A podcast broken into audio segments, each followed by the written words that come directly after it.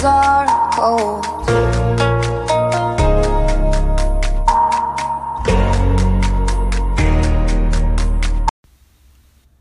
What's up, Anchor fans? Welcome to another edition of the Lifestyle Rebel Show. It is a Monday afternoon and the sun is shining, so we have no complaints in London at the moment. So, on today's podcast, I'm going to give you five quick tips for getting cheap flights to Europe this summer.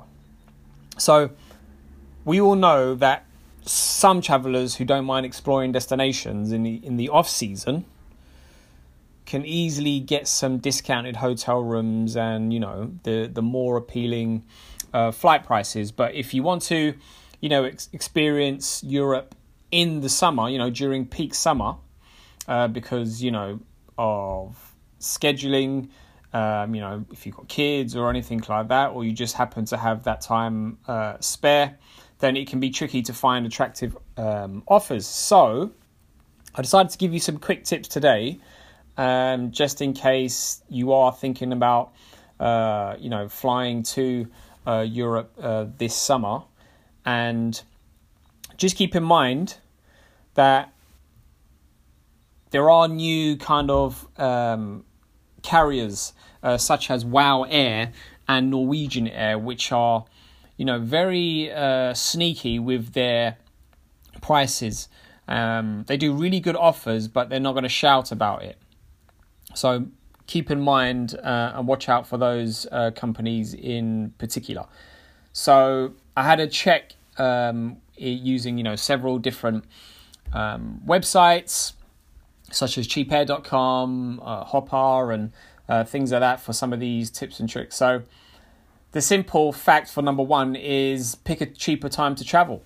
Um, you know, consider traveling on the edges of the summer. You know, such as the first week of June or after mid August, and you'll definitely find less expensive flights.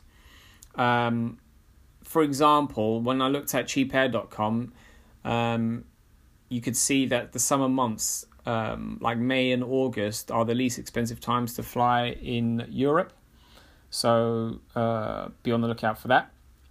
Number two, again, very basic reserve tickets in advance.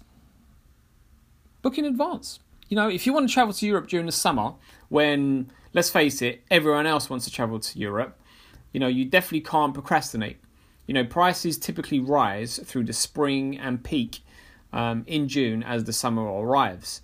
So, you know, if you plan on traveling during a summer holiday, um, I think, it, for example, like if, if the Americans, uh, what is it, Memorial Day, uh, what's the other one? The 4th of July, Labor Day. God damn, I know my history. The best fares uh, can typically be found at at least three weeks in advance of your departure. So there's a top tip for you uh, North Americans out there. Number three, buy during prime time window. What that means is, so those of you who, you know, want to travel during the summer months, Try to book at least 45 or 47 days in advance of your departure. If you do have a fixed window, which I'm sure the majority of you do, um, I would say between 150 to 160 days before your flight. And that's where you will see the biggest savings um, for your destinations that you want to fly to. So check that out as well. Uh, number four, choose a less popular destination. Pretty obvious. Um, as a Londoner, to me, Paris and Rome is like, yeah, whatever. You know, I've been there like 17 times as a kid, you know, when I was in school. But for those of you who haven't been and you're not living in London, you're, you know, you're on the other side of the world, I can imagine that Paris and Rome and places like that might seem appealing. However, um, don't believe the hype. There are so many other destinations close to it, which are probably even much better, less tourists, more authentic um, European feel, which is what you could be after. Um, and you're going to save so much money um, if you're flying into less popular airports because you know, let's face it, it's more of a fun experience. Um, it's going to be worthwhile to fly a little bit out of uh, the way of the rest of, you know, the tourists um, who are running to Paris and Rome.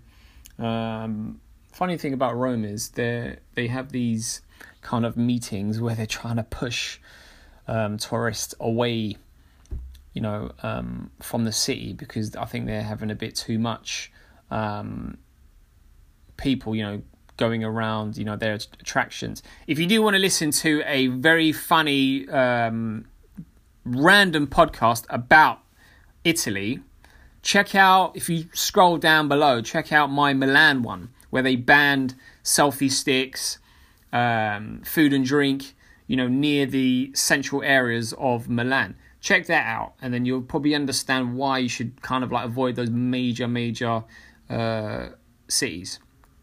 But you know, as I said, you will find less expensive tickets to less touristy uh, cities. It's just a given.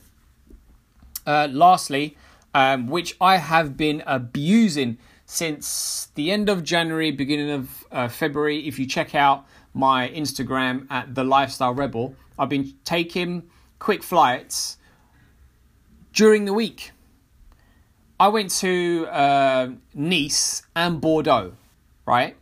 Collectively, including hotel and the flights for both of them, £130. How good is that? For two days in each one of them. So, if you do have the flexibility to fly to Europe, um, go on a Wednesday. Wednesday is dirt cheap. Um, that's one of the days which I always try to fly, like Wednesday to Friday or I might do a Monday to Wednesday because I know the Wednesday ticket return is going to be cheap. So there you have it. Those are my quick tips uh, for you. Let me know if you want to know anything else. And as always, be good, be kind, and be careful. Oh, by the way, don't forget to check out my YouTube. I started a new uh, YouTube channel based on travel, lifestyle how. Get on it. Peace.